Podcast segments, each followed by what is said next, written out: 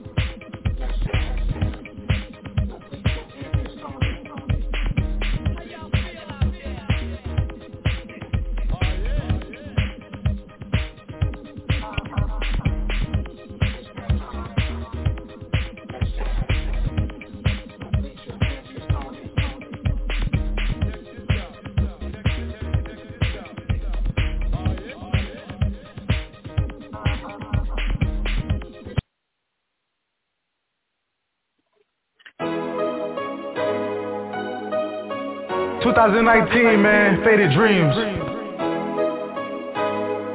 Shout out to the world. D-Switch Productions. Hop up in the Benz on. Yeah, we finna make a play. Finna be a touchdown. Hey, let's go. Hey, hop up in the Benz on. Yeah, we finna make a play. Finna be a touchdown. All my brothers in the background. Ay, all my brothers in the background.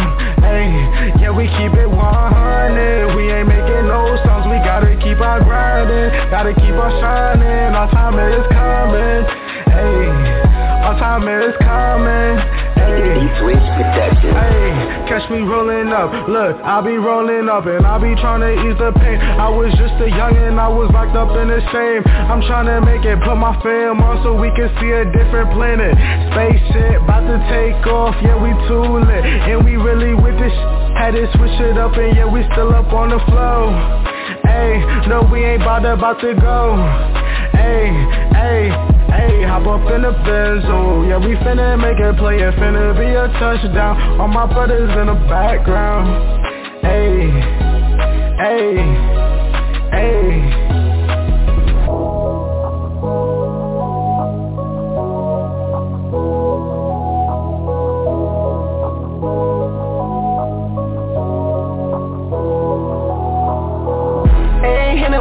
That you 50 and I got you already know. Yeah, we going real fast now. It's time to go blast. And I'm chilling with the bros every day. Now we getting older and we getting to the pay. And these people asking us how we do it every day. Don't worry about it, we just getting all this pay. And you know we gon' do it wrong.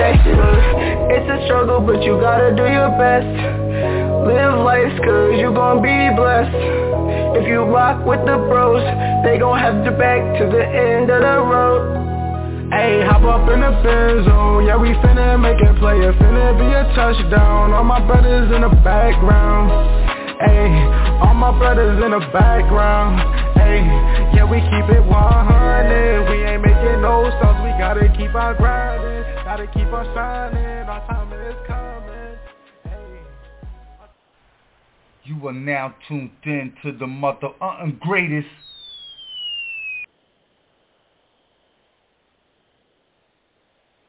We are back, the ladies are back. Hey, T. Hey, Lissha girl, how you doing? Girl, great Tuesday evening. Okay, you break it up. Say that one more time. I said, great Tuesday evening. Okay, that's better. That's better. I know it's been a bit of a minute since the ladies of Let's Chat have been on the air, but we are back this evening. We have a fantastic show in store for you guys. I'm looking forward to it, Lissha. I know we have a... Well, while Lissha's getting her volume, her audio situated, we're going to get back into some music because, guys, it's been a minute since we had some of our awesome music here on Let's Chat. So, wow, I have so much to choose from. Let me just pick some Karis. You know, he's been on the show a couple of times, and if you're one of those that loves to hear his music and would like to hear his interview, just check out our archives. We're listening to Karis, My Baby. Hey, my king. It's Maria. I was thinking about you, and I wanted to hear your voice. I miss you so much, and I just can't wait to see you. I just have so much on my mind lately, and you've just been there for me, and you've been part of my life. Now, when I first met you, I told you it was going to be mine. You just smiled and said, we don't really have the time, but I pursued you anyway. I don't give up easy. She was playing hard like they thought it was nonsense. Baby, look me in my eye, tell me you don't want the kid. She looked me up and down and said, I adore you, kid, but I ain't trying to get hurt. You are a wild thing. So I dropped to my knees, gave her a little bling. What about your other girls? What about your other dudes? I just had a quick bite. Treat them like fast food. Well, that he said, she said, we argue during the foreplay. Let me go down on you. I'm hungry and I'm thirsty. I'm worthy, baby. I know I'm crazy, baby. I might get a little attitude as Jersey, baby. Jersey, baby. You're forever my lady. The new Bonnie and Clyde. I've been loved. You're my baby girl. You're my life, my world. Cause and diamond ring. I give you anything. It's just me and you. You're irreplaceable.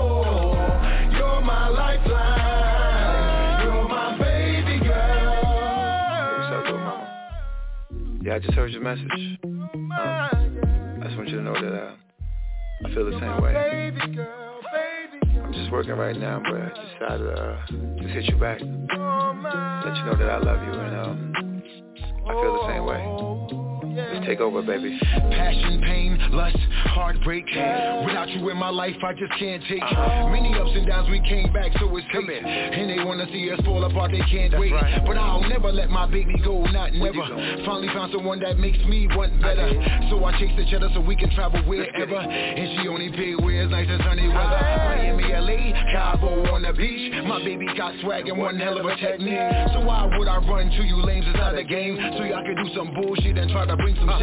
Who's the blame? Fuck the fame, it is not important. I just want the whole world to call you Mrs. Jordan. So I give my heart to thee. I'll be the first man I say I'd rather carry your baby. That's crazy. You're my baby girl. You're my life, my world. All in diamond ring.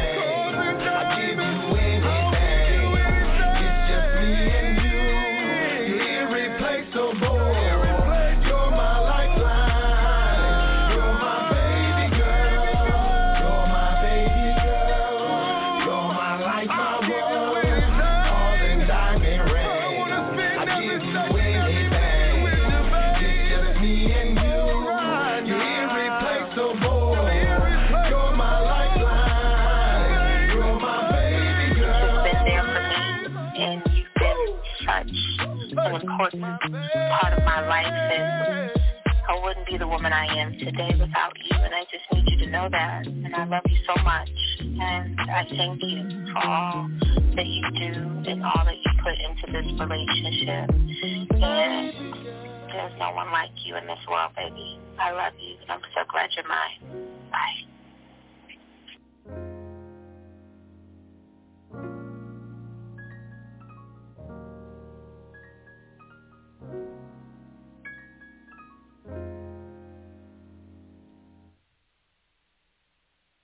I just want to say I love Karis and Marie. Shout out to them. Yes, it's been a minute since we heard some of his music. I know. And just update y'all, they are married. They're married now. But shout out to Marie Jordan and Karis Jordan. We appreciate them always thinking of us. Oh, girl, it has been a time. It has been a time, y'all. We've been busy. We are glad to be back to hit the airwaves one more time. We talking that talk today about committing to you. Now, see, a lot of times we well, let's open up before we do that. We always get to talking, and then we should get to open up the show. Go ahead, see, do what you do. I know, right? We once again, you're listening to Let's Chat with Mz Toni and Lissha. We are here this evening, and we're so excited about it. But for those that may be joining us for the very first time, just to let you guys know, Lissha and I, you know, we started off as avid readers, just loving literature. But our show has evolved into so much more. Now we embrace all the arts, no matter what they may be, such as literature, of course, music, as you heard some of the tunes here on the chat, law, you know, everything, anything that has to be associated with the arts, guaranteed they have come through the doors of Let's Chat. And we just try to give you guys an intimate, you know, friendly environment to get to react, to interact with our guests. And we got some interaction to do this evening, because we got two great guests on tonight. So I'm excited to get back into our groove. And once again, thank you for listening to Let's Chat with Mz Toni and Lissha. Absolutely, T. Yeah, we got to get back in the groove, y'all. So give us a minute. We normally start off with Keith Robinson, but we gonna hit y'all with some of that. We appreciate him always sharing his music with us. We appreciate EP Pope always sharing his music with us. Mm-hmm. Oh, Superstar K, shout out. He got some new music. I'm trying to get it, see. But he back in the studio. You know, he's a chat room favorite, Superstar K. He always remembers us. Absolutely. You know, he loves him, the ladies of Let's Chat, and we love him too. But our topic today is committed to you, right? A lot of times, and I believe this, we are born, especially as women, to commit to somebody else before we commit to ourselves. Mm-hmm. You know, whether you're a man or a woman, men are commit to somebody else before you commit to yourself. This is the thing. If you can't commit to yourself and your future and your vision, you're not going to be able to commit to nobody else. It's not possible. True. You can't give yourself to something that you haven't given to yourself first. You know, and a lot of people do try it, and then they fail because you did not commit to you. If you never commit to you, if you don't have a vision for you, one will always be created for you, and it may not be the one that you want. So you have to take that time to commit to yourself, your life, your vision, your health, whatever it is. What do you think about that, T? I think it's so true. You know, that kind of parallels to the saying that I can't love you until I love myself. You know, because you can't give or support or embrace what you don't know. That kind of makes sense, because in order to do those things, you first of all, you have to know how it feels, you have to know what it takes, and you have to be able to recognize it. So without that foundation, I mean, how far can you build upon? Or how much can you build upon? Exactly, and then you end up losing yourself. Once you end up losing yourself into somebody else or something else, you can't really blame that person, that place, or that thing, because you ultimately made the choice to give all of you to something that you never gave to yourself. So if you never gave it to you, but you want to give it away to somebody else, once you lose yourself, you can't blame that thing. You know, a lot of times it'd be like people say, oh, the job or the relationship. No, you made a choice. And once you make that choice, you got to stand 10 toes down on that choice and say, if it go left, partially that was my fault because I gave to it before I gave to me. Does that make sense? It does. And first of all, people just have to be accountable to themselves. And I think that's where wherein the problem lies, Lissha, because they don't want to take responsibility for if something goes wrong. You know, and you know, I'm a football fanatic. I'm a sports fanatic, rather. And I just want to, what came to mind as you was talking about that was last night's Monday night game, because the coach didn't take ownership of losing that game. Yeah, I'm putting it out there. Coach lost that game for Denver after putting all that stuff on the table for Russell Wilson. You know, he didn't take accountability for it. So it's just a matter of if you mess up, that's up. That's it. But you know what? And that's true. Like, when you do stuff and ultimately you know that you have messed up, just take that L and say, you know what? I did this. You know what I'm saying? And first of all, you can't go back and undo it. You can't go back and undo it. The only thing that you can do is move forward and do better in that. And that thing, knowing that this is something I'm not going to do again.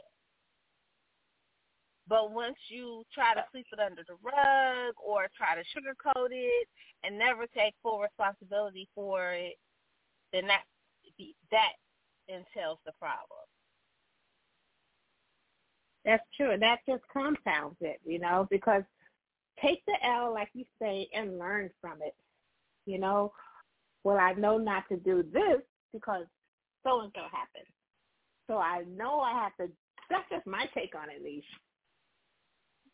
But that's true. You do. And it's absolutely a necessity because that's part of growth. I think that's part of growth, T. I think that when – first of all, growth is a necessity. Change is inevitable. You're not going to prevent that happening. And I think that when you're growing, you're learning different things automatically. And, you know, sometimes we get in those moments and times where we might make those bad choices or mistakes or whatever it is that we do, and we kind of get in a rut. But when you're in that valley, you got to learn that lesson. Whatever that lesson is, at that point in time, you got to learn that thing so that you never return back to that same place. But if you always in the same position, if you always in the same place, that means that you didn't learn whatever was meant for you to learn. It was something that was needed for you to get from that moment. That was part of your growth process. You got to get that thing. And sometimes, and majority of the time, I'm going to say sometimes, majority of the time that comes from reviewing and reflecting on you, your choices, your actions, you know, moving with intent and purpose. You know, a lot of times, especially when people are dating, right? This dating thing, you know, I done gotten the dirty dating pool. Y'all, it's so dirty out here. I'm like, listen. Everybody married, attached. I'm going to need y'all to get y'all life, okay? Because y'all messing up the experience.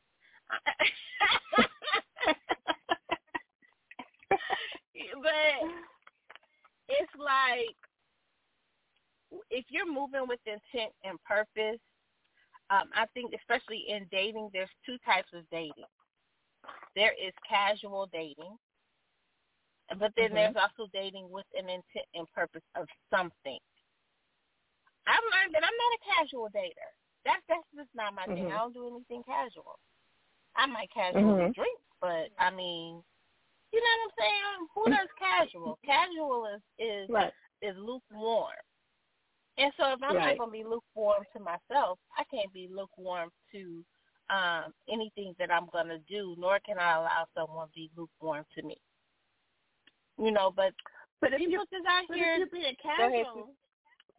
I'm sorry, Lissha, but if they're being casual, are they really being them? You can't really get to know a person and to appreciate them if they're just casually giving you, you know, for now, what they want to give you. Does that make sense? But that's the thing, though. Yeah, but that's my thing. When you're casually dating, that means that you're going out every now and then. Your intent and purpose is not to even learn that person or get to know that person. Right. You know what I'm saying? It's just to go outside. Mm-hmm. We just going outside. Now, going outside does not entail getting some. You see what I'm saying? Because that means there's an intent and purpose there. That's not the same thing. Mm-hmm.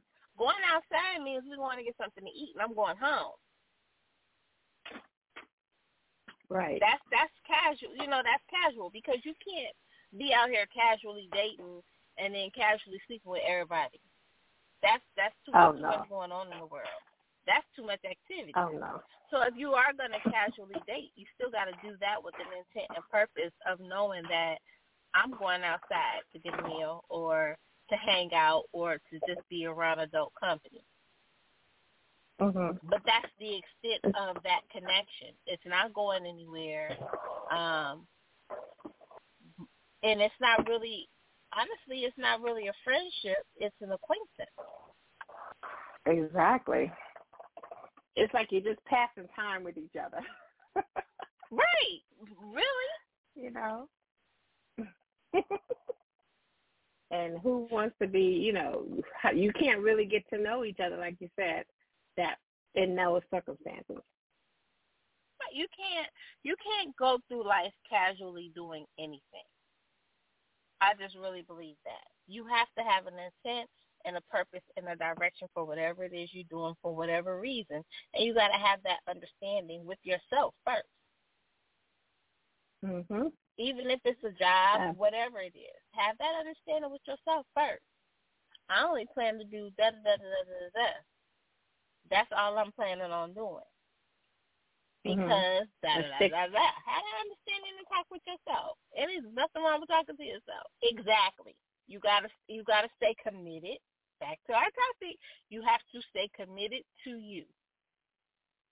So that means that all these things that you want to do for yourself, you got to commit to that. You have to commit to you and the process of getting the things that you want and going where you want or having what you, whatever it is that you're committing to. Mm-hmm. Well, we got our first excited to hear. Go ahead, T. I'm going to be excited to hear what our guests have to say about that topic as well.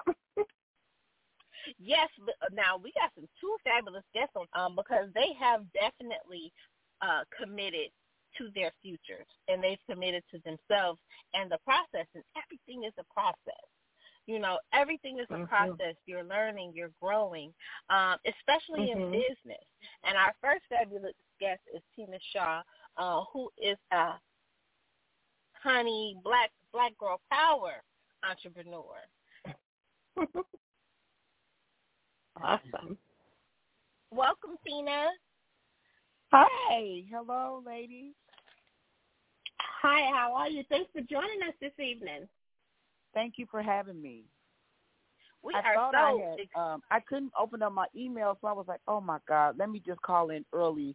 Like, because I can't open them up, but I was just determined. Like, no, I know I'm meant to be on here, so I'm going to just listen. And so I was just listening. So I'm so glad I'm not late or, you know. So I'm glad to be on here. But no, yes, I was listening to you guys. You are fine. Absolutely. And we're excited to have you on. Now, we're talk about committing to yourself, committing to you first. But before we get into that, we want you to tell everybody just a little bit of yourself and your journey into the world of business. Okay. Well, how's Safe Haven? I have a cleaning company, Safe Haven Cleaning Company. I've been in business now. Well, as far as my LLC is 2 years, but before I got it, I was still going without it for 3. And it was burst out of me going through. I had went through a really rough patch in my life. I was in a toxic marriage, and I was going through a divorce. My brother was charged with manslaughter. My best friend OD'd, and then I had a cousin that was like 30-something. She died of bone cancer. And this was maybe January, February, March, April, and I just it was just back to back. And I was already, have been going through throughout my life, just trauma. And so with all of that going on, I kind of lost it when my brother who was a very laid-back guy, caught that charge because he and I are night and day. Nobody could believe it. I couldn't, and it just did something. We're very, very close. So what I did, it was an insurance lady that was coming through at the time, and she asked me what did I want to do because I was just on the couch. I had quit my job. My house was in a disarray. I mean, I couldn't distinguish. I couldn't between my clean clothes or my dirty clothes. Everything was just everywhere. My house looked like how I felt. So basically, she shared with me, you know, why don't we just try to take a shower? Let's do that. Because I was so depressed that I, you know, if I smelled myself, then I would. Or if I had to go somewhere, you know what I mean? But like just my normal everyday, like I used to, it just, I didn't have no energy to do it. I just didn't. I didn't want to do it. I slapped the wig on, and that's it. That's how it rolled. Well, fast forward, I did that, got in the shower, started feeling a little better. She said, what is it that you think you would want to do? This is my second cleaning company. My first one was in 92 when I was 22 years old with my first husband. I said, I want a cleaning company. That's what I want. I want to implement everything in it that I needed. So once I got my house cleaned up and I started feeling better, my place looked better, the clutter from my mind was leaving. I could see my way. And from there was birth Safe Haven. And so what we do is that's how the journey began. That's how my journey began. I hope I answered your question. Powerful. I kind of went off. You actually answered our first two questions because we always talk about a goal moment. And a goal moment is when thought and execution come together. A lot of times we're really mindful about how we pour into other people, the things going on around us. But when we talk and we deal with ourselves, we kind of deal in lack. I don't have time right now. We're putting all these things in front of ourselves. So you actually answered our first two questions because that's very a very powerful experience when you are in that valley and you gotta get yourself up out of there and be able to start and do something different. Now, when you started your business, did you think it was going to go as far as it has? I did. I spoke affirmations after I came up out of it because I've evangelized, I've ministered, all of that. So the word was in me. And I knew I had the tools, but I just wasn't utilizing them. You understand what I mean? Like I knew what to do, but I just literally wasn't doing it. Just like faith without works is dead. I wasn't doing anything with it because I was caught up in my emotions. I was caught up in my circumstances instead of looking at it from God's view or what I knew that he could do. So when I started it, I knew it was going to be a go. I went in and I started my company with a mop, SOS pad, Clorox, and a broom, and that was it. Comet, you know, the basic thing. I don't even think I had a vacuum at the time. We was doing the old school with the broom, and I did. I put it on Facebook by faith. I just put it out there. I didn't even have a name for it yet, but I used to have a home care business, and it was called Safe Haven Home Care. So I said, well, you know what, Safe Haven. I think that's what I'm gonna call it, and I did. I put my first before and after picture. And the rest is history. But, yes, to answer your question, I did know it was going to go. Yeah, I did. Wow. That awesome. Is powerful. Yes. Mm-hmm. I'm sorry, T, go ahead. No, I just wanted to say that was powerful. But I want to say, Tina, this is Toni. You know, we're going to try to remember who's who, let you know who you're speaking to, because we always get told we sound so much alike. But it's interesting that you...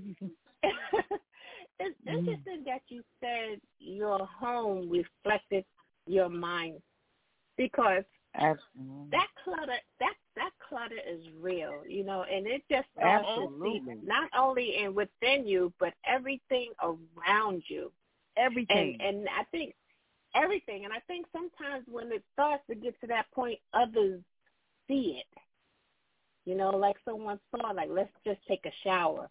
You know, sometimes it had to become so extreme in order for you to try to fight yourself out of that cloud. Did you feel that you were fighting to get out of where you were? Oh, God, yeah, because I was in my marriage was very toxic. It was volatile. I just had a women's empowerment, women's and men's empowerment, September the 3rd. And this is what actually, it's just so funny that you're bringing this up, because I just shared this, that it was me versus me. It wasn't really anybody else. It was me versus myself. Mm-hmm. Because how I lived, it was like I was a dressed up trash can. I knew how to put on my makeup to go out when I had somewhere important to go. You know, like I said, I would throw the wig on, throw my makeup on, and come on. But as soon as I came home, the wig came off. My hair was matted. My house, I just threw the clothes in there. Like I said, I would have to search through things. And, you know, and then when I was looking for clothes, it would just be all in my bed, where I just slept on the couch because the room was just a mess. But I could close the door. You couldn't see that when you came in here. So I knew with company, you know how to hide stuff. So that reflected my whole life, because I had relapsed. I was using secretly, so I thought, in your own mind, because people know, but you don't think. I wasn't doing it openly, is what I'm saying.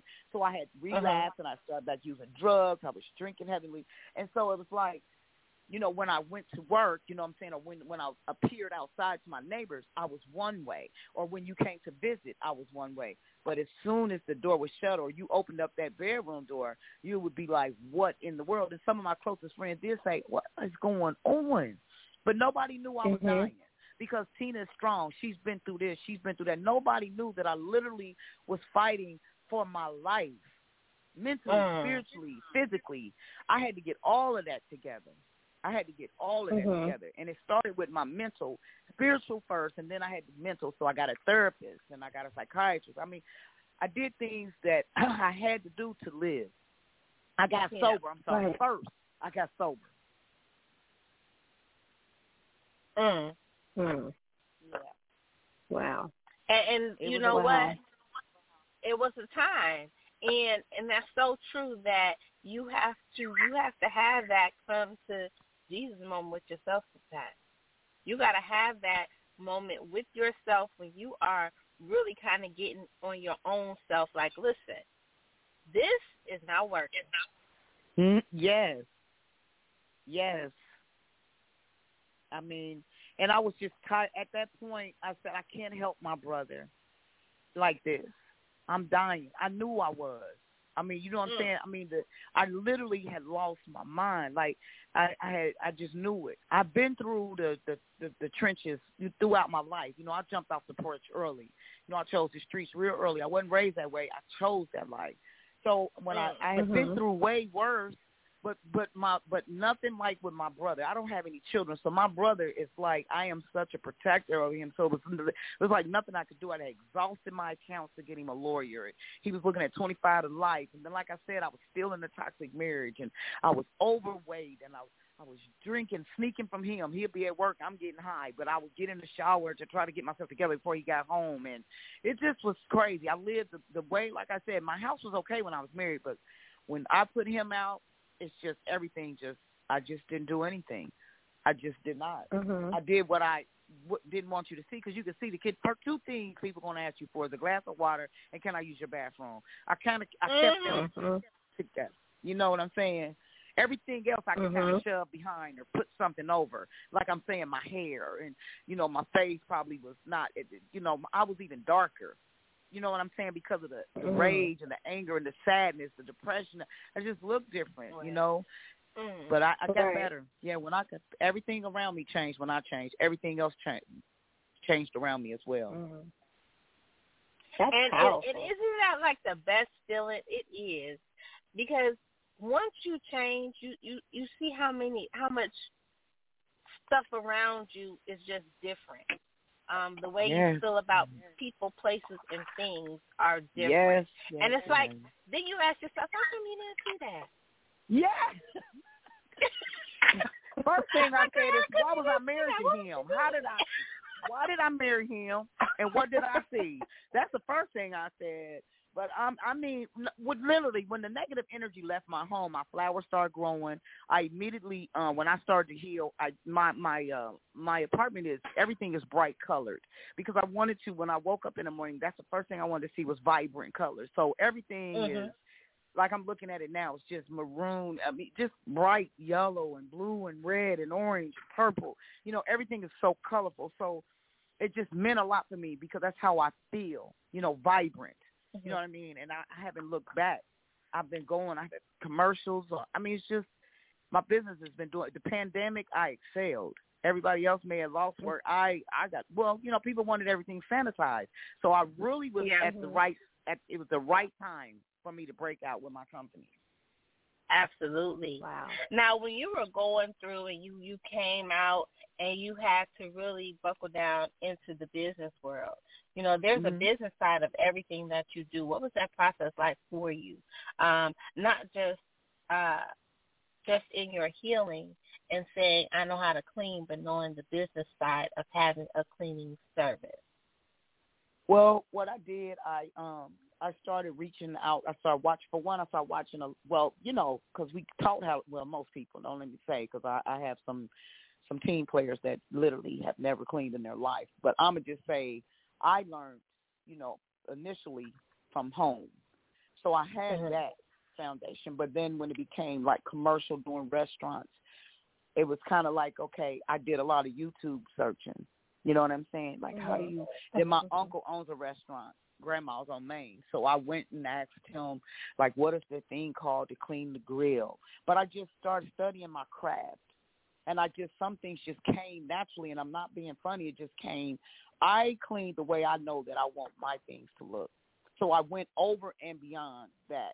And then as I began to network with different people and start doing banquet halls and learning what product leaves a film and what doesn't leave a film, trial and error. But at the end of the day, I just began to perfect it. And I'm still learning as long as I'm living. You know what I'm saying? I know you never know enough. You know what I'm saying? So mm-hmm. I just started asking mm-hmm. people that are successful, big businesses and owners. Mm-hmm. I've been reaching out with SCORE, just asking all types of different things so that I can be the very best that I can, because the services that I offer, there's really not another cleaning company in the city of Dayton that do what I do, mm-hmm. and especially being an African-American woman. Mm-hmm. Wow. So, but and that's a benefit. Tony, that is true. But you just spoke into something that Lissha and I talk about here on Let's Chat constantly, and a lot of successful guests that have come through the doors, no matter what their craft may be, in order to be successful, you have to study that craft, whether it's writing, acting, cleaning, producing, putting out music. You have to study the craft in order for whatever it is that you're passionate about to be successful. You have to. And I find that mm-hmm. those that don't just think that they're going to just go in and just make it to the top of the list, they don't take the time to study that craft. It takes time, and the study has to be included. So I'm so glad you spoke on that, because, we preach that. Study the craft, right, Reese? That's right. And it's true. But everything, we're in a microwavable society, though. Everything mm-hmm. wants to come quick. Mm-hmm. They want to reach the top quick. They don't want to, do their due diligence and everything. But in order for me, I don't want nobody coming back saying, "Hey, you didn't clean my," or "It's a film on the floor," or "You didn't clean my oven correctly." That's why my cleaning is so thorough. You know what I'm saying? Like, you mm-hmm. forgot that little spot right there. Get that piece right there up there, because that's the first thing they're going to see. But and that's what I'm always learning. I'm always ordering new products or ordering new things to make my job working smarter, not harder, but at the same time doing a thorough job, because cleaning is very mm-hmm. serious. If somebody paying you to clean, that's exactly what they want you to do. And I don't want my reputation. Right. This is my namesake to say, "Oh, they did all right." I want them to say, "Hey, they are great. They are," you know what I mean? That's my mm-hmm. whole goal. And my vision is for it to be much bigger than this, but I'm growing, and I'm very grateful. And I'm grateful for the opportunity to be on your platform. I appreciate both of you so much. Thank you. You are so very welcome. Now, you talked about your event, Divine Healing. Tell us a little bit about your event. Well, Divine Healing, my first one was May the 28th of this year, and it was for women. Uh-huh. And it was birthed. Basically, it's always birthed out of something. Like I said, how Safe Haven was birthed out of my own issue. Well, we were already talking and networking and coming back together with some friends of mine, and we all just may not been through the things that I've been through, but we all know pain. We had that in common. We all know what, you know what I'm saying, being hurt or being in relationships or just life. And so I was on a call with my cousin, and she had got married against everybody telling her, won't you wait? You know, she got married really quick, and she just wanted to be married because everybody else in the family had been married or was married. She wanted to be married so badly. Anyway, she prematurely married the guy. They weren't married no more than 6 months, and he did her wrong, and just to hear her cry. After we got off the phone, before we got to tell her, listen, I've been listening to you, but I have to come to you the way that I am because I am raw. And he doesn't like you. I don't know what else to say, And so after that, I said, I'm not trying to hurt you, but I don't know no other way to tell you but this way, And then you need to learn to love you. So once we hung up, I cried because I know it hurt her, but it needed to be said. And I said, you know what, that's it. I said, I'm doing an empowerment something because this is enough is enough. And then I didn't know what it was going to be called or anything. So once I called everybody, like, I'm having women's empowerment. They like, okay, we're on board. My team, my sister circle said, okay, well, let us know when, whatever. So I was just at the washing dishes. I always hear from God by water. And he said, divine healing. I said, wow. So I researched divine healing, which I knew, but I just wanted, so in case somebody else asked me, I would have a definite answer for it, and it was and it went from there, and everybody came through, and we talked about why do we stay in relationships when we know that the man done cheated, had a baby on you? Why stay? I based it again off my life. Why would I stay in a volatile marriage? Where did that low self-worth come from? Why? Mm-hmm. Why is that every relationship? How do I just make that like, oh, well, he's not as bad as so-and-so was, that I put up with that? Or like her, he doesn't like you. Why are you want to stay married to him when he shows you nothing? When people show you who they are, believe them.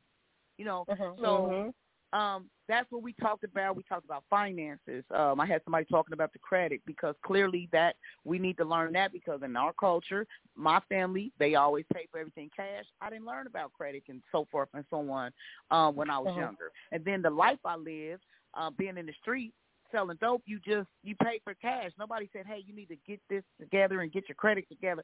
You know what I'm saying? It was all about getting the bag back then in the 80s. So it was like, that's all I knew was to grind and get money to buy this and buy that. But so we talked about all of those type of things. And some women said they stayed because of fear of being alone or children, all kind of reasons women were. Some people said sex. They say because they, didn't that. I mean, it was just a lot of reason. But mine was, I said, like, low self-worth. I didn't love myself. Because when you love yourself, you don't stay in no mess like that. Right. So true. Mm-hmm. So true. Wow. And it's just, you've come full circle, and I want to say I'm very proud of you. Like, you have taken – You took every choice that you made. We talked about this. I don't know if you heard us in the beginning of the show. We were talking about our doctor is committing to you first. And a lot of times, T had brought up being accountable to yourself.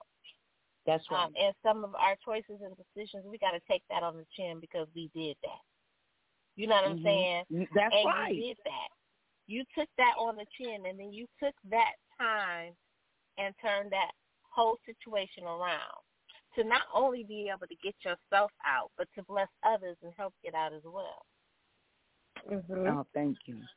Thank you so much. I'm so humble, and I'm just grateful. I'm everything that was meant to kill me made me stronger, and then I'm reaching back, and I'm sharing to different women of all ages because at the event, the second one was men and women, and I just wanted to hear the men's perspective.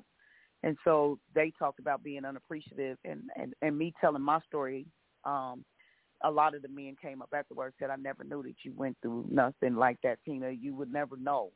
And I'm like, oh, yeah. You know what I'm saying? But they probably looked at me back then like she crazy. They didn't know about the rape, the molestation, the drugs, the volatile being raised in a household where your parents are fighting. People just judge you by your actions. They don't really know why you're acting like that. And so I think that by the grace of God, when I see people doing that, I often say, I say to myself, that sister or that brother, I wonder what he went through. Because clearly I know that's just something he's acting out. You know what I mean? Mm-hmm. When you see a real angry woman, you see a really hurt woman. Mm-hmm. Right. You're right. You're right. That's so true. And I think a lot of times we're imperfect people. And we are always looking for perfection from other imperfect people. That's right. Like we're looking for somebody else to be perfect.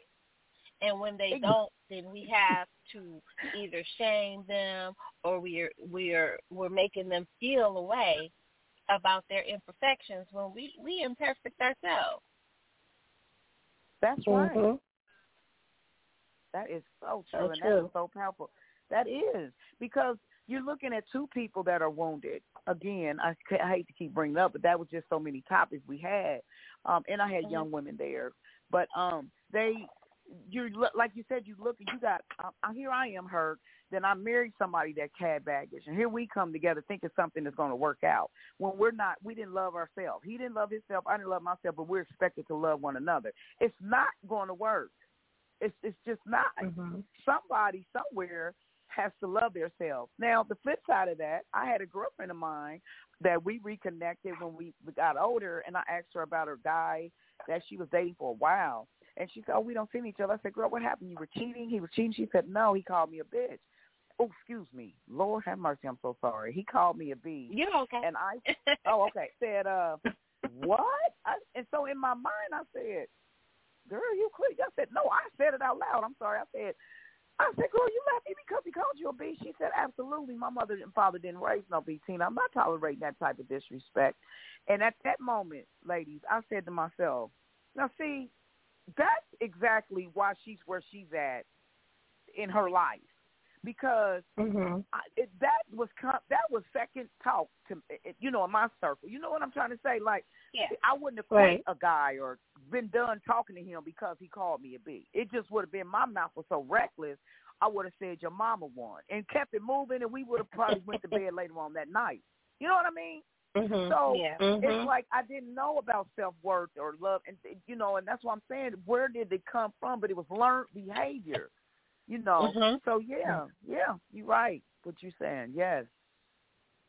And this is the thing, and I hope, especially in a relationship, once respect has left, once disrespect takes over, that relationship has now died.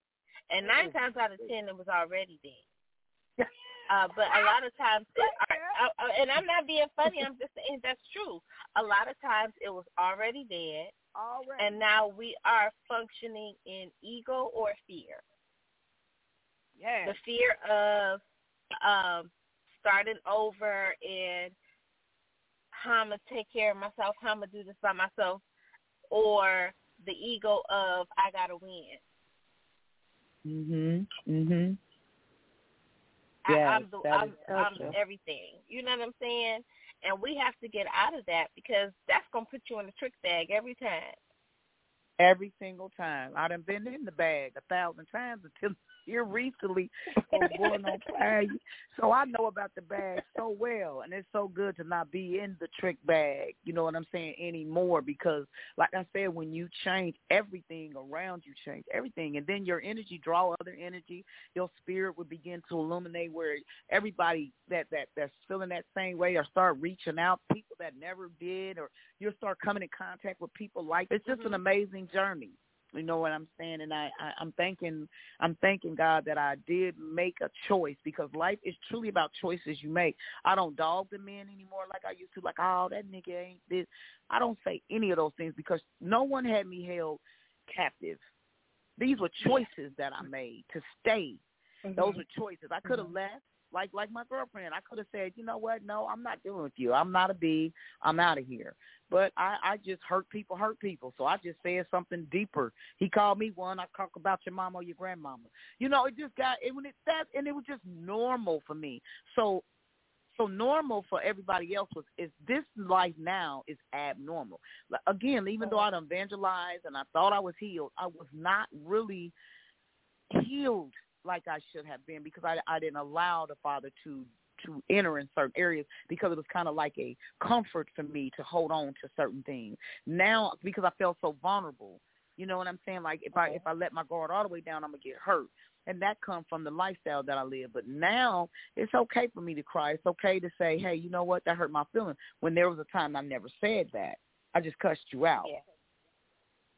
Mm-hmm. So true. And also on top of that, Tina, you know, one term that I'm cringing every time I hear it now is we'll say, oh, she's a strong black woman. Oh. No. Yeah, no, ma'am. I don't want to be strong. No, ma'am. You know, so she can take it because she's strong. Oh, my goodness. That's just, I cringe now when I hear that, you know, because that's not the case. We all need help. All, you know, have burdens to bear. So I hate when someone says, oh, you know, you can handle that because you're a strong black woman or you're a strong woman. You don't even have to do that. It's just, it irks me. Uh-huh. That's why I told you. They saw me. No one even, because I had been through so much, they didn't even see that I was dying. I'm talking about the closest to me, family and friends. You know, and I was, yeah, it took that little lady, a little Caucasian insurance lady, to see that I was dying. You know what I'm saying? It took her to see. She knew. Like she said, I wasn't the best. I wasn't nice to that lady. I didn't want her bubbly self around. Get on away from here, white lady. Girl, it was, look, what are you? I said, I don't want the insurance. I don't care. Let it come. She said, no, I'll pay it. I said, well, do what you do. Thank you. Thank you so much. I just, you know, that's just, I wasn't mean, but I wasn't warming, not like I am. You know what I mean? I don't meet strangers. And I just wasn't in no place to be smiling at her because I was angry. You know, didn't forgive myself for the choices I made. I'm angry that my brother left because he did what he did, and I know, you know, it just was a mess. But yeah, absolutely, yeah, it's, yeah. Don't tell me nothing about no. She a strong woman. I need help. I needed help, and I still need help. Yeah, I may be. I've conquered some things by the grace of God, but I still need my circle. I still need my friends and family to look out, to check on me. Right. So true. You absolutely agree. And we so appreciate you coming to kick it with us today, sharing your life experience, your business. We want you to shout out your businesses where everybody can reach you at any social media you have. Facebook, Safe Haven Cleaning Company, LLC on Instagram. And we do it all from wall to wall. I do commercial, residential. We organize. We move you in, move you out. We unpack. We pack from the basement to the attic. We do garages, commercial. Like I did, I say commercial and residential. Yes. So, like I said, we do it. Not too much that we don't do. And like I said, I could be reached on Facebook. Our number is 937-232-6119. 937-232-6119, Safe Haven Cleaning Company, LLC. We do it all from wall to wall. And thank you, ladies, so much. You are very so welcome. Very welcome. And you are welcome back anytime. Thank you. Y'all have a blessed day on purpose. Thank you for having me. You are so very welcome. One. You too. Have a good one. Bye-bye. Bye-bye. Wow, she has a powerful message. So awesome.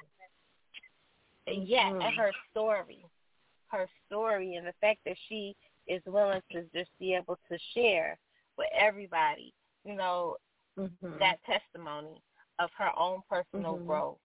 And then, I'm into the blueprint. I think that everything we see is a blueprint. Everybody we see is a blueprint, either a blueprint of what you want or a blueprint of what you don't want. But it's all a blueprint. True. And just having that blueprint for others to see that you might start here. You might make these, but that don't mean that that's your end point. That does not mean that that's where your life will stay and that you will never have anything else. But you do got to work, you know, to get what you want. Right. So and I appreciate that. Right. It doesn't define you where you are right now. Yeah. You know, you have that choice to make your definition what it is that you want it to be. Absolutely. We appreciate y'all tuning in to Let's Chat. I am Lissha. You know, I got my right hand, and most of the time she is my left, the fabulous Mz Toni. If you are just tuning in, no worries. If you missed our first interview, just head on over to our archives, either here at blogtalk.com. You can also catch us on iTunes or iHeartRadio. We so appreciate you guys coming to kick it with us on today. We're going to take a brief break, and we'll be back with our next fabulous guest.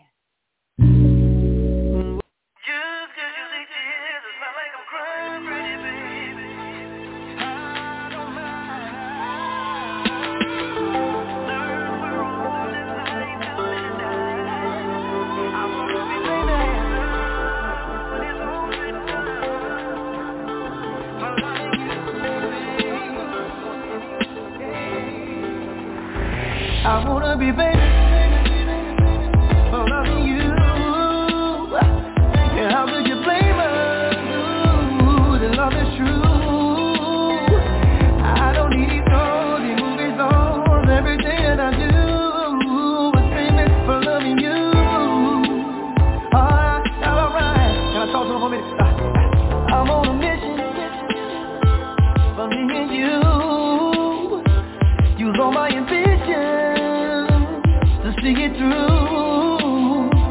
See, I'm out here hustling, Lord, got my mind for a call. It's all for loving you. Hey, hey, I wake up early, loving you. Hey, I get my hands dirty, loving you. It's all said and done. I wanna be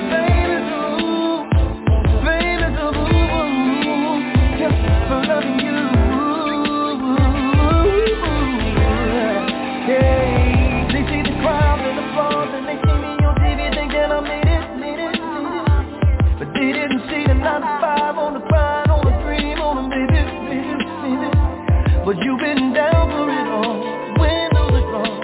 It don't matter if I'm ever famous, if I can't have you, yeah, you. I wanna be famous, for loving you. That's all that matters, it matters. I wanna be famous, for loving you. I can be a star.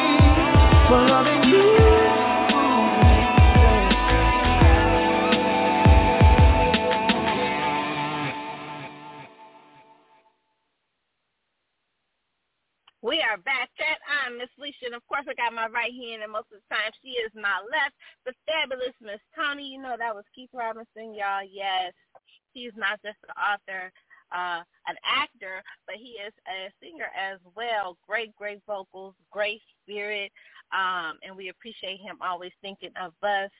We got our next fabulous guest. He is in the chat room with us on today. Welcome, welcome, welcome.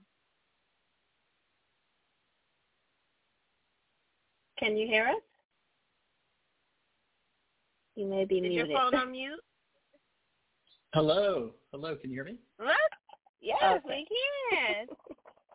Hello, sorry about that. How are you? It's so great to be with you guys.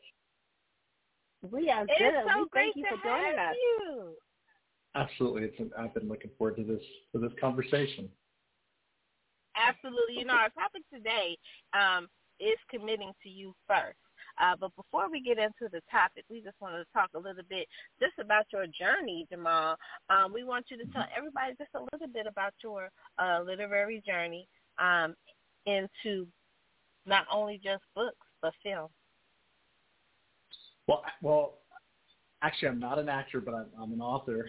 And but my, you know, I always tell people, and this is kind of an interesting, you know, some people find this to be interesting, but I've never, you know, writing does not come natural for me. It's not something I ever visualize myself doing. But writing, you know, I've written a couple of books, and before that I was a blogger. But really a lot of my writing work has come out of almost a deep sense of frustration.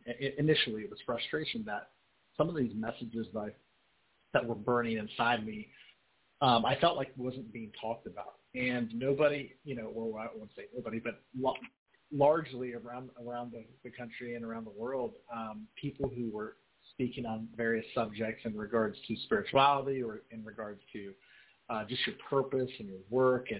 And it just seemed that these conversations were not happening. And I almost felt like, well, if I don't speak up, then who's going to speak up? And so this message was just burning in me. And so that's why I decided to eventually write and to communicate through the medium of writing. But it's not actually natural for me. It feels, sometimes it can feel like giving, of course, I'm not a woman, so I don't know, but I've heard it's like giving birth. You know, there's a sense of just, it's a labor of love and that kind of thing. But it's not something I would ever envision myself doing.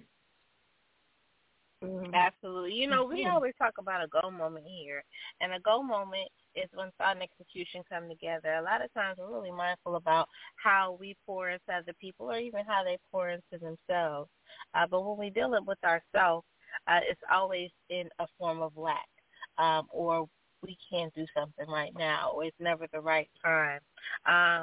And so when you decided to sit down and actually go into the lane of being a published author, what was that process like for you? Yeah, it's a great question. Well, I would have these conversations in my head, and I would talk to other writers that would have these same conversations. And, you know, it's always a question of credibility, right? So sometimes people say, well, who are you to write this book, or who are you to say this? And that's the question that our mind likes to sometimes. That's a narrative that kind of comes up. And I had to understand that, first of all, that's just a narrative. That's a cycle. It's a part of my own unconscious, subconscious script that was created or developed in this, with the sense of not good enough. And that really, nobody would choose to program themselves. I always say, hey, you know, if you were in control of of the subconscious scripts and narratives that we tell ourselves, we would never, you know, design a script that says I'm not good enough or I'm not qualified. So obviously that came from somewhere else and somebody else. And largely we're not even aware of that. So for me, that came from my own family dynamics, my own generational history in which lots of people felt not good enough. And so therefore that got passed to me, and I thought that was my voice. It wasn't even my voice. So finally I had to say, who's saying this? Where's this voice coming from? And then to recognize that it's not my voice. Well, my voice began to sound very different. And my voice, one of the things that my voice began to say deep internally was, your life qualifies you. Your experiences qualify you. So you're always qualified to talk about your experience, your life. And so, and then the next question was, well, I'm not a writer. You know, that's another narrative. Well, I'm not a writer. Well, then the question is like, well, when do you become a writer? And sometimes when I'm in my coaching work and I'm working with folks who want to write, they'll say, well, I'm not really a writer. I say, well, when will you become a writer? They say, well, when I publish, I get published. Like, well, how will you get published if you don't write? So it's because writers, and it boils down to this, writers write. Non-writers don't write. So if you can perceive yourself as a writer, then you'll write. So you're a writer. I always tell people, you're a writer when you say you are. Because that's what writers do. So who you are is who you perceive yourself to be. So for me, it was instrumental to sit down and to just kind of observe this narrative that was going on in my head. I'm not a writer. I'm not qualified. And so that's not even my voice. and my experience has qualified me, and I'm a writer. And in this moment, if I sit down and put my fingers to the keyboard and start sharing a message that's burning inside of me, then I'm a writer in this moment. Absolutely. And ultimately, you're committing to yourself. You know what I'm saying? That's true. A lot of times, we want to commit to everything else and then never commit to ourselves until after we've lost ourselves into whatever it is that we're doing. You have these fabulous books, but you have a book, your first book, I believe, and it was, Free to Love? And it talked about marriage and singleness. You know, we were talking about that earlier in the show about how everybody is confusing casually dating with intent and purpose. I think that in anything that you do, you have to move with intent and purpose or you're not going to go anywhere. But a lot of times we're just out here casually being ourselves, casually living life and never really committing to who we are and what we want. Talk a little bit about that. Yeah, that's a great perspective. And when it comes to relationships specifically, a lot of times when you talk about casually entering into life or casually, you know, whether it's dating or getting into relationships, what I have found is that the casual approach to life and relationships is really just a mirror. So I'm casually committed to myself, right? So and this is not conscious, right? But if I'm not, if I'm casually committed to myself, then that means I'm not actively stepping into who I am, my essence. And when that occurs, there's always a sense, and we can know we're doing this because there's a feeling of being incomplete. There's a feeling of there's something missing. And so a lot of times we take that unconsciously. It's not we're always aware of this. We take that deep sense of incompleteness or something's missing, and then we approach relationships with the expectation that this other person in some way is going to complete me, is somehow going to meet this need. But because I am looking for that other person to complete me, I cannot actually engage in that relationship in a wholehearted manner with them. So you always have one foot in and one foot out, and you're not really committed in the relationship. But it took me a long time to realize that when I could not casually step into my being, but actively look at all parts of me, the parts of me that I loved and even the parts of me that quote unquote I would see as broken, but there was just trauma there that needed attention. When I could engage and step into my trauma, begin to move into places of healing and really to get close to those parts of me that I didn't want to acknowledge or even to feel. When I began to be able to move into that wholeheartedly and commit to myself wholeheartedly, even commit to my purpose, my work, what I started noticing is that relationships were just a mirror. They started to mirror that commitment. And I could be fully committed in a relationship with whoever I was with. You know, whatever type of relationship that was, I was fully present and committed to them, and my relationships completely transformed. Absolutely. And it's, you know, a lot of times until you commit to yourself, you're kind of really just going through the motions, especially in relationships. And then that causes us to tend to stay too long. You know, every relationship is not forever. Everything has an expiration date. But when we tend to kind of not commit to ourselves and our growth, we kind of put our own selves in a standstill. And we're really just walking through life. We're really not doing life. We're just there. So you're in that relationship going through the motions, but you really aren't happy. And the expectation that a lot of people have is that somebody else makes you happy. And, you know, other people can't make you happy. It's not possible. But I'm glad that you were able to come into that understanding, like, this is what I want, this is what I need for myself. And once you found that, you were able to find that I can have these relationships that I want, but I had to have me first. Mm-hmm. Absolutely. And I always say happiness I had learned this through a lot of struggle and suffering, but realized that happiness or misery is an inside job. So what I experience in life, I experience internally. And for so long, I had, outsourced that or made other people liable for my inner state of being.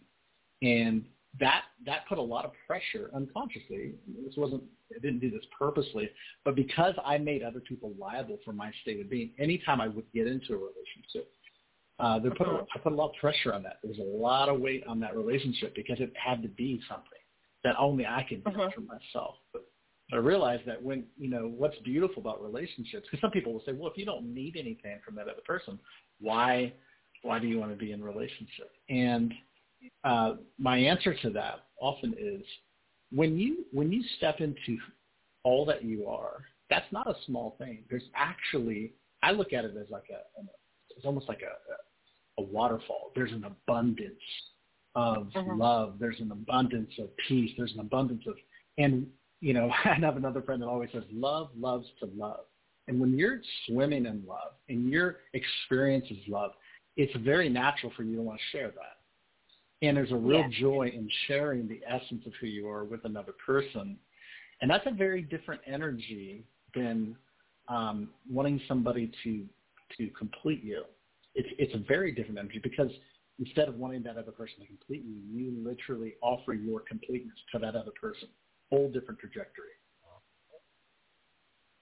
You're absolutely right. Because relationships are not a need. They're a want and a desire, which are two different things. So I don't necessarily need that person to be my companion. But this is what I want. Yeah. And we have to start I love that distinction. Thinking, we have to start thinking like that. Like, this is not a need. The things that I need, I already have. But this is the extra thing. Relationships is kind of like jewelry. A nice watch. It enhances what you already have. But if you're expecting someone else to give you something that 9 times out of 10 they haven't really given themselves, that's where the problem comes in.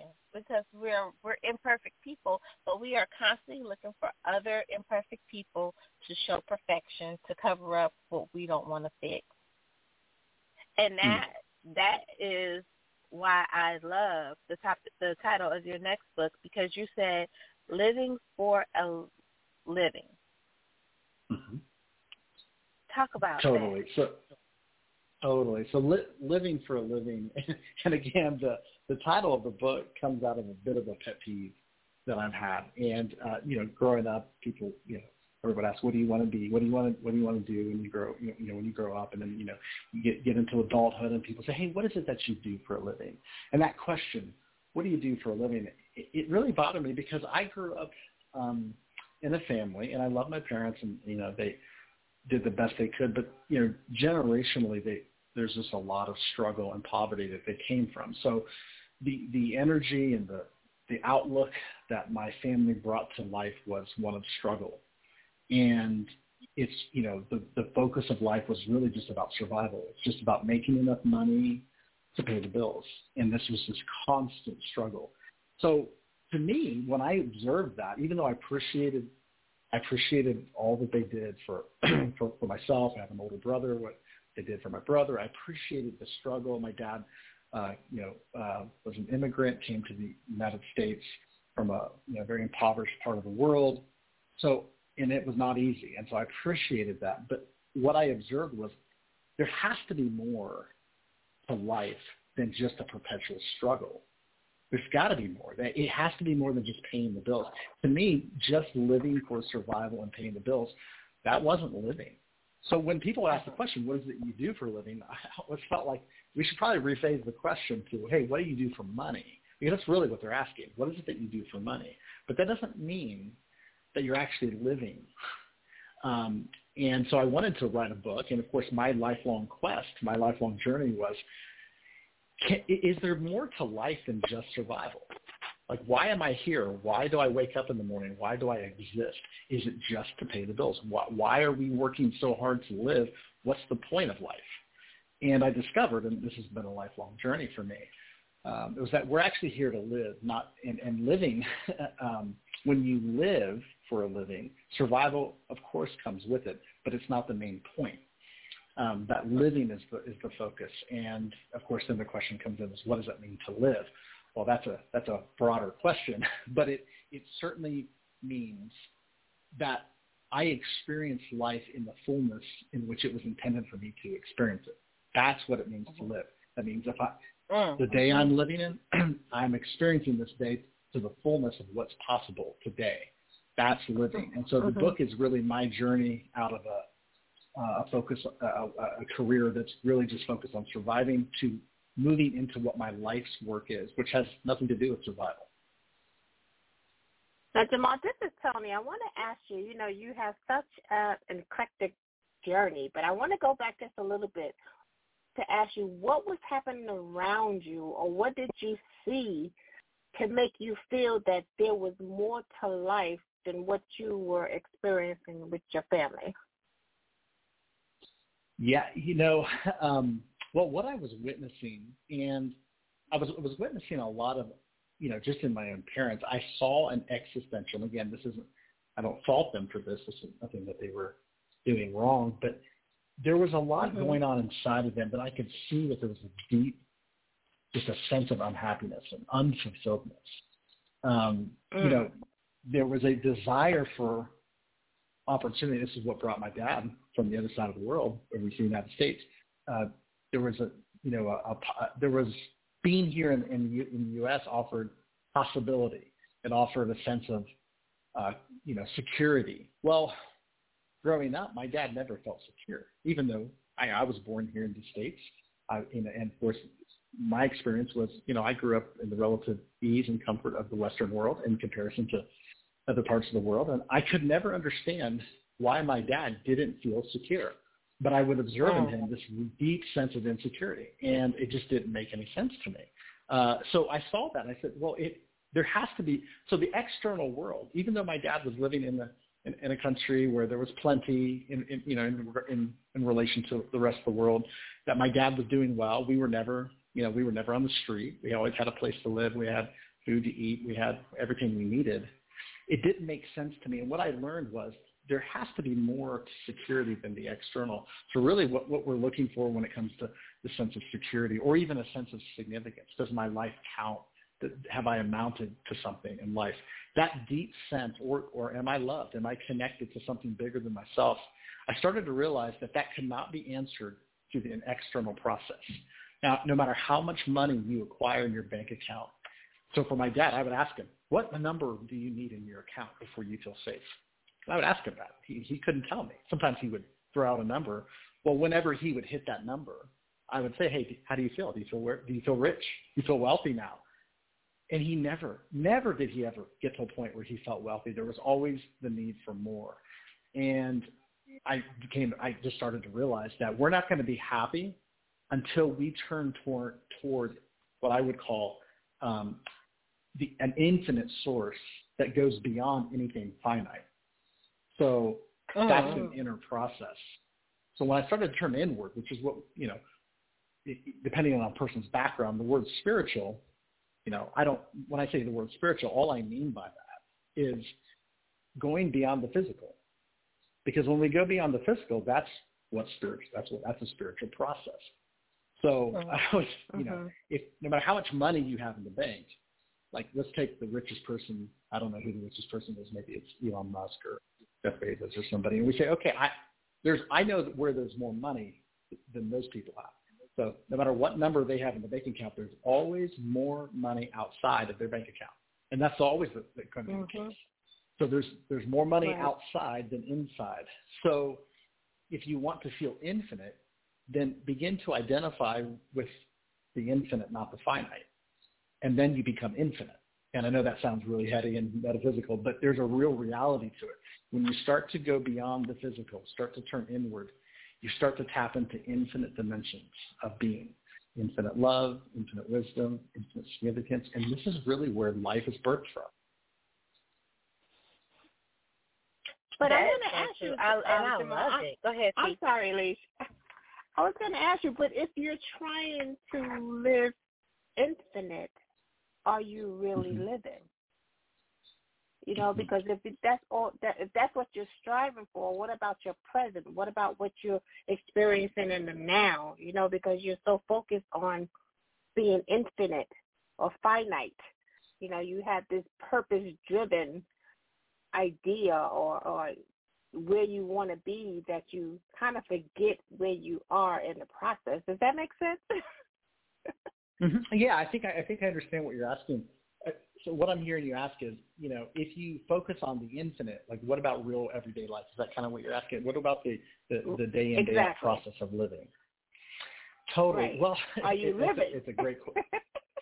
Totally. It's a great question. Well, what my experience has been is when we're not focused on the infinite and we're just all, you know, because our we're trained to interact with life. You know, our eyes see, so everything's pointed outward. Our eyes are seeing what's out here. You know, we touch the things we touch and hear and smell and taste. These are all external stimulus that is how we interact with life. Well, when that's my sole focus, there's an appearance of lack when we operate in the physical world, because there's an appearance of separation. There's an appearance of, you know, separateness, and this creates an existential angst in us. And so what happens is when we have this anxiety that we're operating in, and this, I go back to my parents, that's all they knew was the external world. They were operating in the external world. And basically when we operate in the external world, we're seeing everything through the lens of the past, because that's how we have, you know, we see through a lens. It's like a fish. If you were to have a conversation with a fish in a fish tank, if you could talk to the fish and say, how's the water? You know, they would probably just be able to, you know, look back at you and say, what's water? I've never seen it, right? Because when you're in something, you don't see what you're in. You don't see the lens through which you're seeing the world through. So when you're living in the external world and you're just operating in reaction to everything that's happening around you, you're processing all of those events through the lens, what I call the psychological lens of everything you've inherited from your past. You're not actually interacting with it the way it actually is. So what's happening is you're in reaction mode. If you're in a relationship, you may hear everything that person is saying and doing through a certain lens that creates drama and struggle. So there's a lot of reaction going on in the relationship. Maybe I feel impoverished in my financial life. So then I'm in reaction mode. I'm trying to hustle and come up with certain jobs that I need to that are going to bring in income because I don't feel like I have enough money. So we're in constant reaction mode. So when we're in reaction mode, my experience has been that's actually not living, because we're reacting to a paradigm that's not even really real.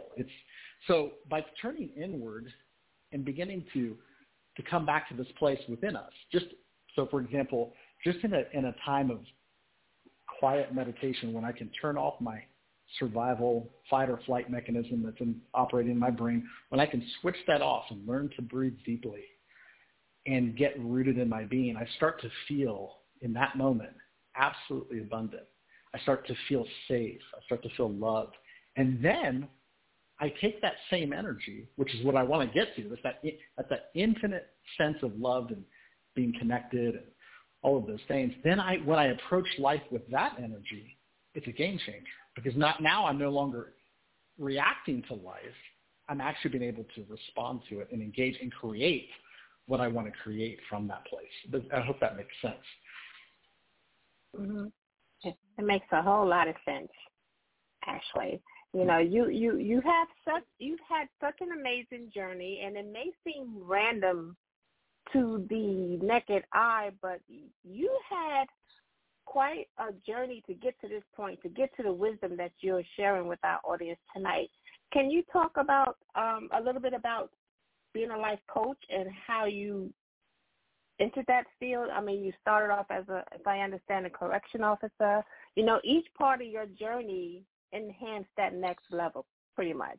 Can you just share with us about being a life coach, because you have so much wisdom that you're expounding upon everybody? Just give us a little bit of background on how you got to this point.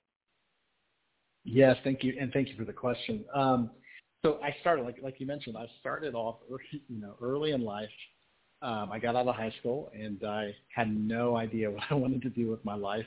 And my dad actually had a friendship with somebody who worked for the state of Ohio. It's where I was born and raised, in Columbus, Ohio. And he knew somebody that was able to get a door open for me to they said, hey, you should apply to be a corrections officer in a state penitentiary. So my brother actually did that first, and then I had no prospects, didn't know what I wanted to do with my life. So I ended up applying. I got the job, ended up working there for almost 5 years in a state prison. And that was such an instrumental and pivotal job for me, because what I witnessed working with people in their lowest, people, I worked with people that were just, had given up on life. I worked with people that were operating, everything you expect to see in prison. I totally experienced that and saw that. And I like to tell people that I became convinced in the inherent goodness of humanity because I worked in the prison. That's when because I used to actually just think that some people were just bad. They were just inherently, fundamentally flawed or evil. And what I started to realize working in that prison was that people at their core were no different than me. And that we all of us, no matter who we are, no matter what our background is, we all have the same core desires. And what I started to see was when people were, when people were acting out, or when people had committed these crimes, or when people were violent, that was just a psychological structure, the costume they were wearing. And a lot of that costume was birthed from trauma, from real pain and trauma and abandonment. I started to see that, and I started to realize that was actually my story as well. I didn't realize that at the time. And I knew that if we could get below that trauma, we could start to see who that person really is. And for most people that were in prison, they had never met themselves. They had no idea who they were. They were just one large ball of reactions. That's their entire life in reaction to trauma. And a lot of that trauma wasn't even theirs. It was generational. So for me, I developed a passion to want to help people free themselves from their own psychological construct. But what I didn't realize is there's a long story that goes into it. I'll spare you all the details. But what I didn't realize was that what I tried to do for other people was really what needed to happen to me, because I had two major pain points in my life. One of those was abandonment. It was a deep sense. Some of this it has to do with my own family dynamic, and a lot of it has to do with generational things that I wasn't aware of. But a lot of it was centered around abandonment. That was a pain point for me. The other pain point was a deep sense of inadequacy, a sense that no matter what I did, it wasn't good enough. It never quite measured up. And again, that was another pain point. So I had spent so much of my life trying to outrun that. If I could just be the right person, people won't abandon me. And yet people abandoned me. In my relationships, it was like a broken record.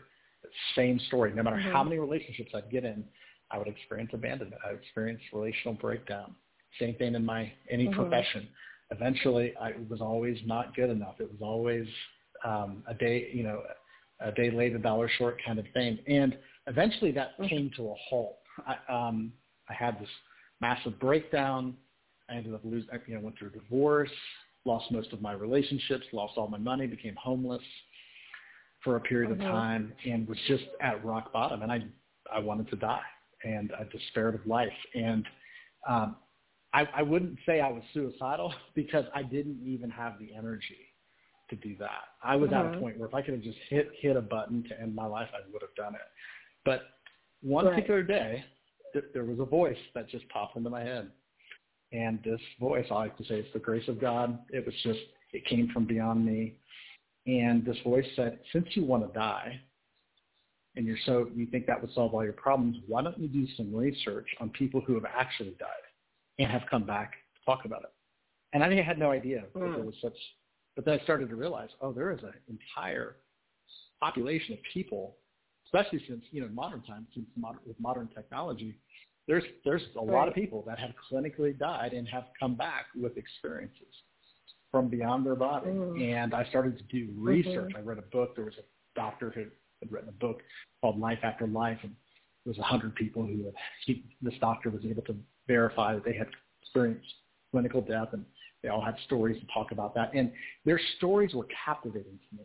And one of the things, even though some of the stories were different, there was one common theme. There was many common themes, but one of them that really got my attention was this: what was communicated to these people who had experienced, they call it near-death experience, what was communicated to them beyond their body was, this isn't your time. You have to go back to your life. You have to go back to your body, because you are here on purpose, and your life is literally, it was created in purpose. There is something you're here to learn, and there's some things you're here to do, and it's not fulfilled yet, so you need to go back. And they all came back to their body. It was resuscitated, and their life was profoundly altered after they came back to life, because they carried with them this deep innate sense that there is no mundane days. Every day you wake up is because you were purposed to be here. And that totally began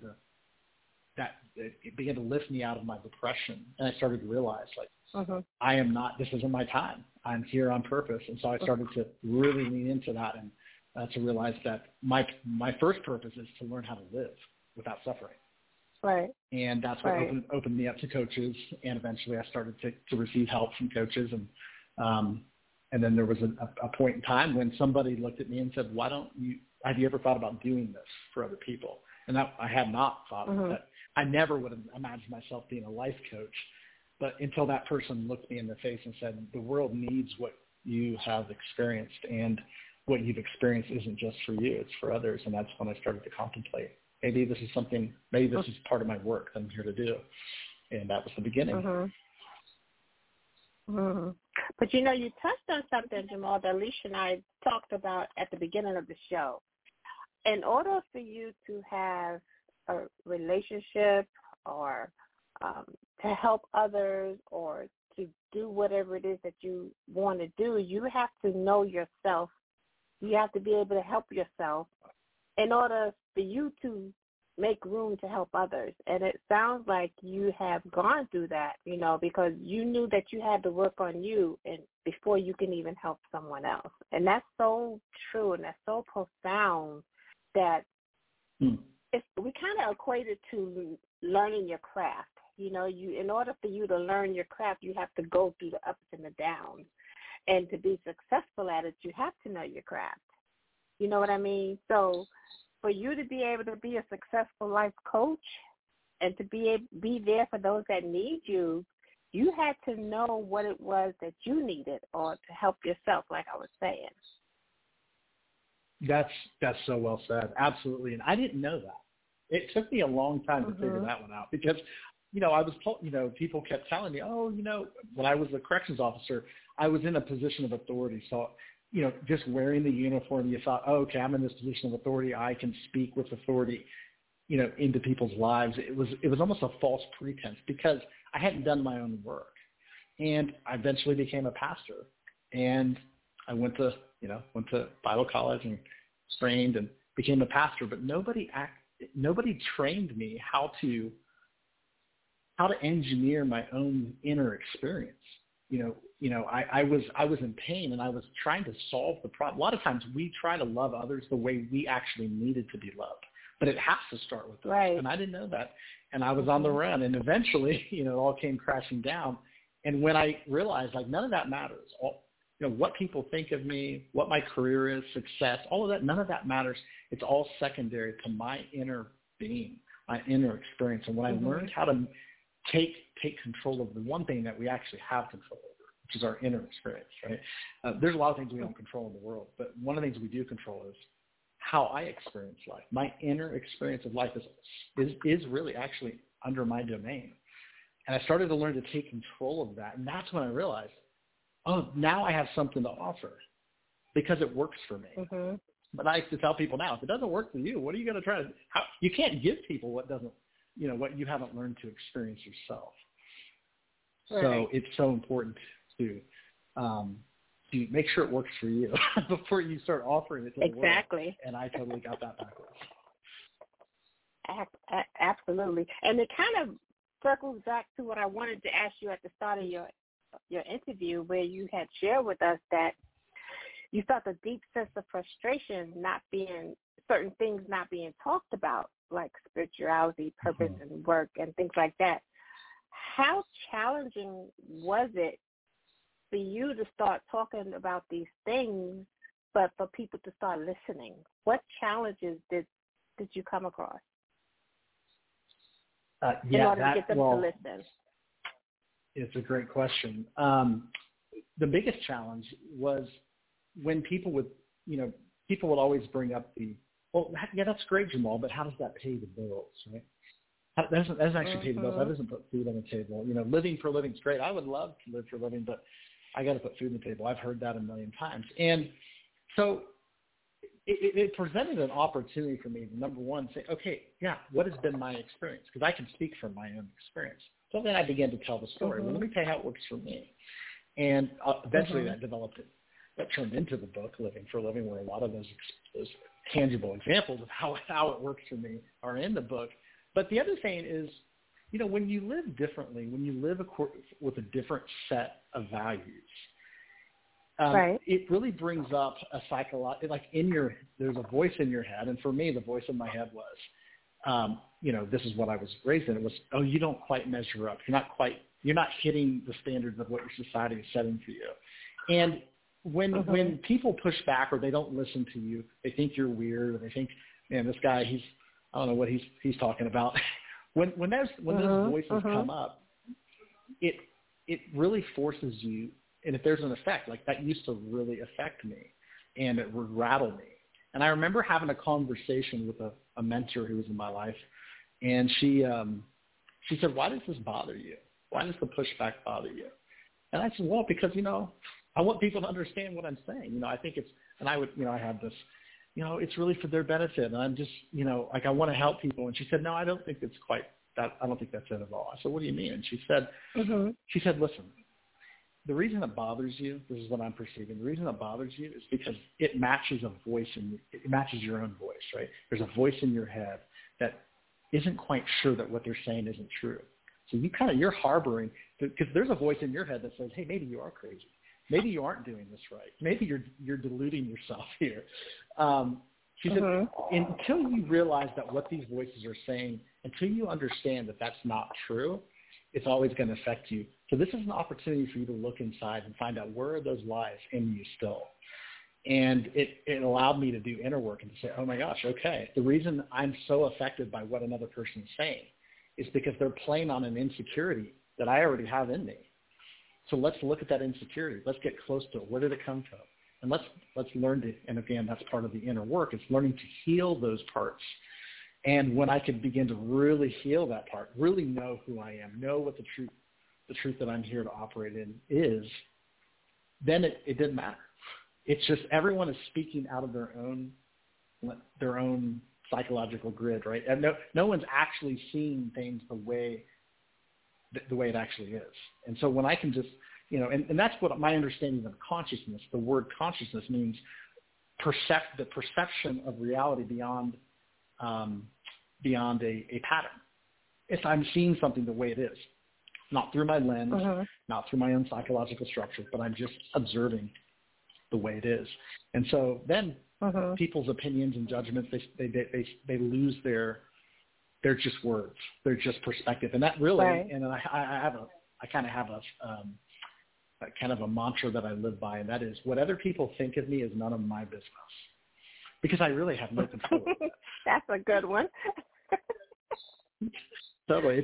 What is my business is what I have control over. And that is, I always have control over how I perceive life and how I respond to everything. That's in my domain. And that is my business. But what somebody else thinks is really none of my business. I like that. I might have to use that, Jamal. So feel free. I did not originate it, but it works for me. Please take it. No problem. But I want to add, Jamal, if I may, because sometimes, when you start speaking about something that, that's not normally heard, it's hard to hold the attention of those that you're trying to reach, because what is he talking? Like you said, what is he talking about? It doesn't apply to me. It doesn't, affect me in any way. What is it going to do for me? So there are challenges when you're trying to help someone and you see it, but they haven't necessarily gotten to that point. But it's the tool, the beauty of it is to just keep feeding them, you know, just feed them. And they'll eventually come around to enjoying what you got cooking. I cook, so I try to, and I love sports and I love cooking, so I always try to find an analogy to bring it all together. Totally, I love that analogy. So, cooking. That's a great analogy, because if you could cook the best meal, but if somebody's not hungry, they don't care. Uh-huh. It's not going to smell. Exactly. The aroma isn't going to really be appealing. So I always say it's a timing thing, right? Wait a little bit; they'll be hungry. Exactly. Suffering and struggle have a way. Totally. And I always say, okay, the suffering, it took me 20 years of really beating my head against the wall to get my hunger to a pitch where I was open, where I was ready to receive. I see this in my coaching mm-hmm. all the time, You'll be surprised. Mm-hmm. I have people that even approach me that will actually pay me. And as soon as we start to get into them, we start to touch, it's like a wound, right? It's painful to touch. As soon as we get close, there's a recoil. It's like, no, I'm not going there. I was like, okay, no problem. You're not done struggling. I always say, I've been there. Like, so, and you know what? They'll go. And fortunately, I've been able to, sometimes the folks I've worked with, the length of time, it has not been that long. So somebody is not willing to go there. And then 6 months later, they come back and go, you're right. Totally. I'm ready now because I'm done with this. I'm done with this struggle. That's a great place to be, but it's a timing thing for sure. It is. It really is. It really is. Well, Jamal, we have so enjoyed having you here on Let's Chat. Please don't let this be your last time, but here on Let's Chat, we love doing a little fun segment as we end our interviews, so I have a fun question for you. Since this is your first time, I'm going to kind of keep it simple, okay? So I have a fun question for you. Your question is, you have the opportunity to be three things, and I want you to give me these three things in the order that you would like them to be. You have the ability to be the smartest person in the world, the best-looking person in the world, and the richest person in the world. In what order would you take those choices, and why? Wow. Okay, so let me make sure I'm hearing it correctly. I have the opportunity to be the smartest person in the world, the richest mm-hmm. person in the world, and what was the third one? The best-looking person in the world. The best-looking person in the world. Okay, so yes. Okay, I would probably. I'd probably put number one, the smartest, number two, and why the richest, that? And then, okay, so the reason smart, and I want to maybe classify what I mean by smart. By smart, I don't mean like somebody who has acquired a lot of facts and information, right, like an encyclopedia, not that kind of smart. Smart from the place of perception, wisdom. So I would want to be the smartest person in the world because then I could perceive life the way it is, and I would know how to live life and approach life. Then I would know what to do. Secondly, with the resources, right, with the money, with the wealth, I would know what to do with it. It's because my goal would be to make this world a better place, to serve and help humanity. But I wouldn't know how to do that if I don't have wisdom. So wisdom first, money would be second, and then looks. Honestly. Because there's so much. My mother actually told me something I'll never forget, and it blew me away. She said, the older I get, the more I realize that there are no ugly people in the world. And when she first said it stunned me. I just thought, wait, what are you talking about? What do you mean there's no ugly people in the world? There's a lot of ugly people in the world. And then, but the older I get, the more I realize she was spot on. Because who we are as people goes so beyond the physical, right? So I'm like, okay, so to be the best looking person in the world is so subjective, right? Depends on who's looking at me and what they value. Mm-hmm. So, mm-hmm. but the essence of who we are is beautiful. So that would be last on my list. Okay. Look at this. All right. That was great. That was fun, right? That was a fun question. Wasn't too hard. That was fun. Wasn't too challenging. No, not at all. No, I love it. there. Well, Jamal, please make sure you come back and visit Lissha and I. This is your home now. You're able to come back here anytime. Anytime you have any strong spirit that you want to get out there, just let us know. We'll make it happen. We'll give you the platform to do so. But before you leave us, please give us your social and any events or projects that you have coming up.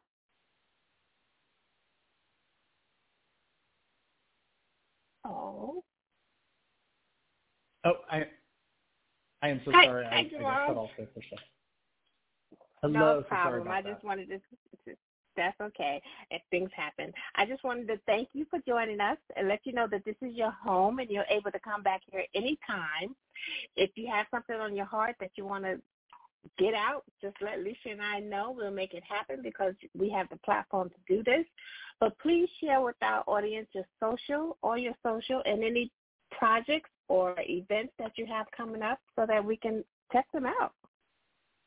Absolutely. Well, thank you so much. I really enjoyed, the conversation with you guys. It's an honor to be on your show, and I will take you up on that. I hope to come back and have another conversation with you guys. Probably the best way for people to get in touch with me is just through my website, which is jamaljivanjee.com. And I have a podcast and obviously my coaching work and my book, Living for a Living.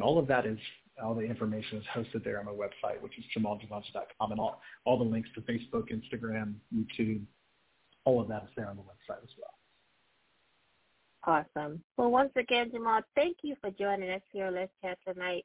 You have an amazing evening and continue to prosper in what it is that you're doing because you're doing some awesome work. And we really appreciate you. So come back and visit Lissha and I one day. I sure will. Thank you so much. You're very welcome. Have a great evening. Introduced tonight, and if you miss it, no worries. Just head on over to blogtalkradio.com and check out our archives. That was a wonderful interview with Jamal Jivanjee. Lissha and I can mess up a name, so I hope I pronounced it right. But once again, if you want to follow him and get into all the things that he is doing, make sure you check out jamaljivanjee.com. We want to thank you guys for joining us, and we are out of here. Have a great rest of your evening. Good night, everybody.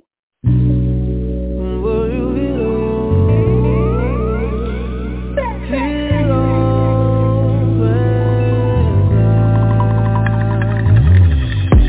trying to get to know you with my third eye, to understand the pages off in your mind. I want to know you're in